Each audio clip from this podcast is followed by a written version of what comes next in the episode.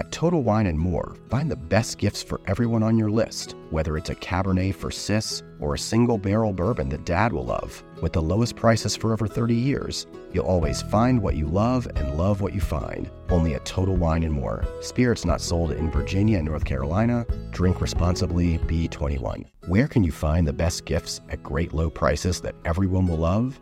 At Total Wine and More, of course, with so many great bottles to choose from. Find something for everyone on your list, whether it's a Cabernet for your sis, sparkling wine for a coworker, or a single barrel bourbon for dad. And if you need any help, just ask one of their friendly guides for advice. With the lowest prices for over 30 years, you'll always find what you love and love what you find. Only at Total Wine and More. Spirits not sold in Virginia and North Carolina. Drink responsibly, B21. Welcome to Play Me a Recipe. I'm Emily Ziemski, the food editor here at Food 52, and I am coming to you from my kitchen in Brooklyn, New York. Today, we'll be talking and making stock. First, let's take stock of ourselves. How was your holiday? Did you host? What was the best dish that you made? I made this super gorgeous apple cake. It was so good, and I cannot wait to snack on it all week. So, picture this it's a cold afternoon, the windows are frosted, there's a fire going in the fireplace, and it's the day after Thanksgiving. Okay, so it might not be that cold out, but you've got so many turkey bones and scraps, you have to do something with them, so what are you gonna do? Well, we're gonna make some stock. Now I know what you're thinking. Emily, why would I do that myself? I'm tired after the holidays.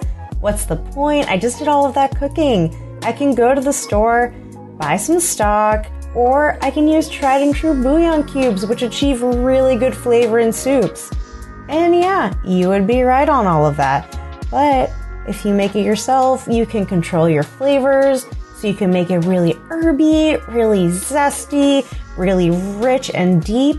And it's also just a really easy way to make the most of what you've got left over. So maybe you've got some turkey or some ham or some chicken bones. Maybe you have some onion skins, a couple of herbs. I mean, really, what are you going to do with those last two leaves of sage? Are you really going to use them? And yeah, it does take a little bit of time. You're right.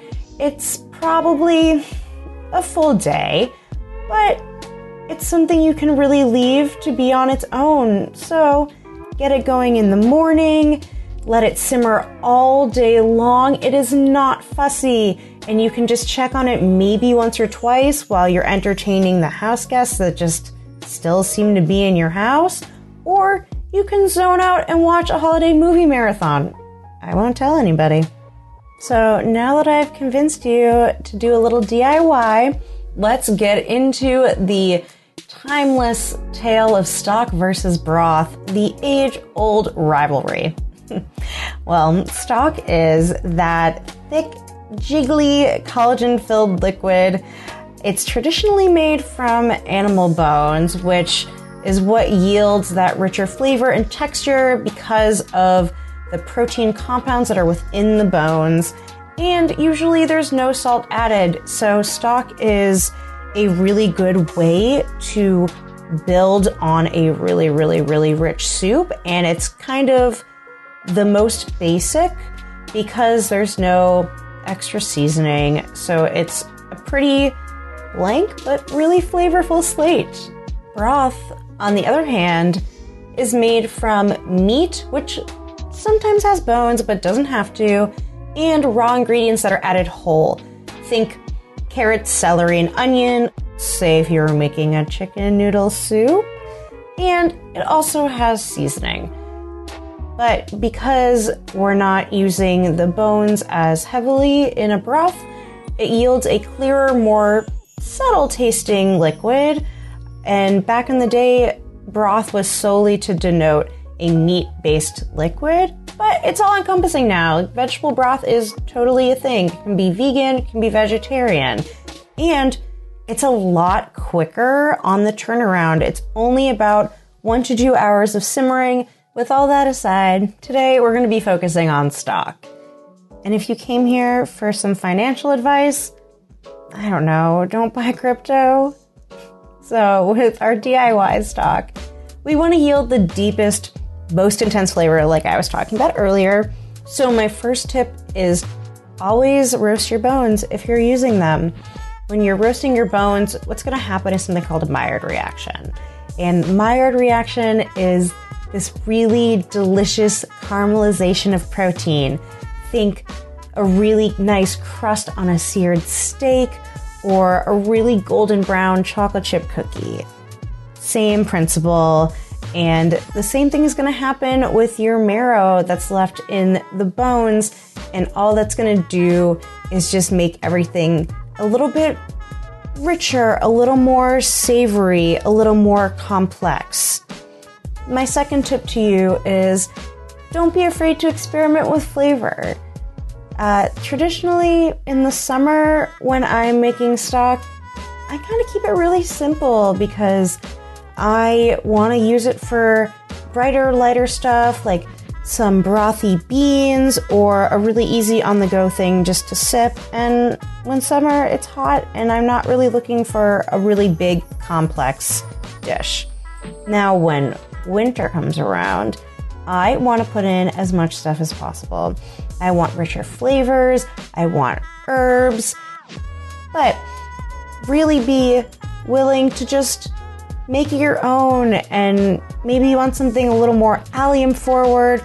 Maybe you have some scallions left over. Totally go for it. Thinking about all those delicious possibilities, I think it's time to go take stock of what's in my fridge. Sorry, I couldn't help myself, but let's go gather some ingredients and we'll meet right back here.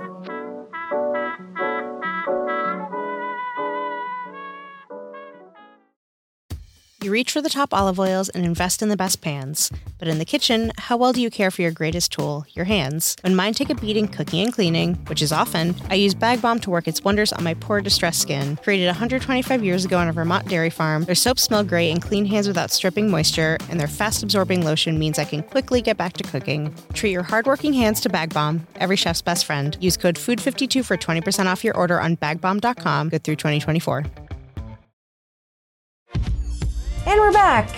This is Play Me a Recipe. I'm Emily Ziemski, Food 52's food editor, and today we're making stock.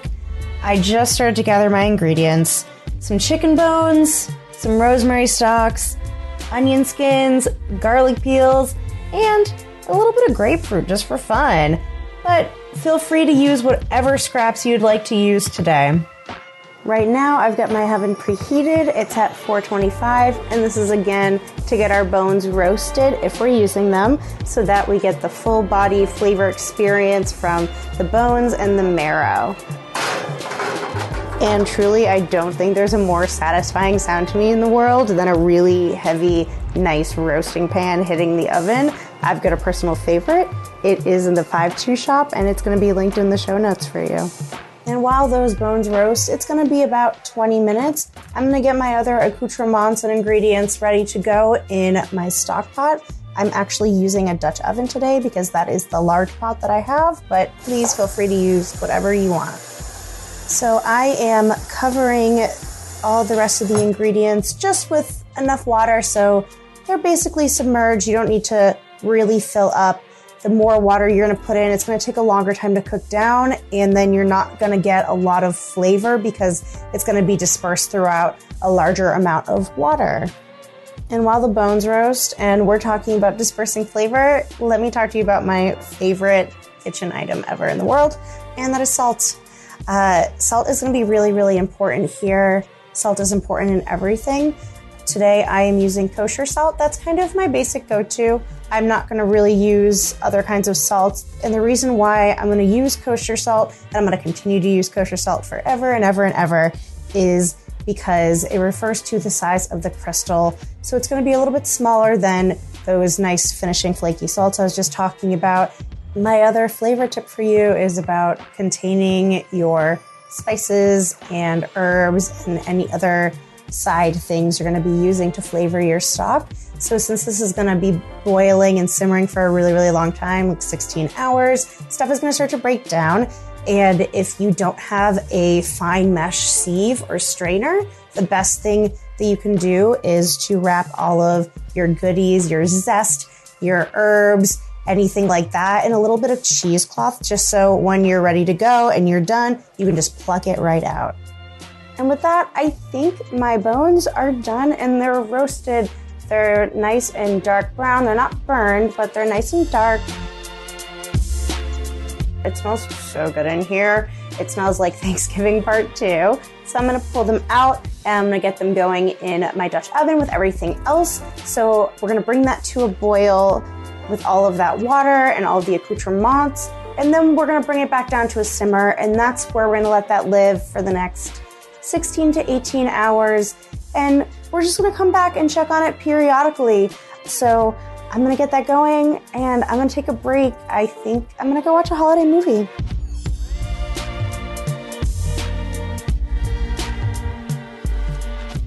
And we're back a few holiday movies later and a few more pie slices later. And I think my stock is done. What I'm looking for here is it's going to smell really richly aromatic. You're probably going to smell that throughout the entire day of it cooking, but towards the end, it's really going to hit a peak. And you're looking for a really, it's going to be about a darkish brown broth, and there are going to be some fat globules on top, some oil you're going to see floating around. Totally cool, totally fine. That's flavor. We want that. It's really, really good.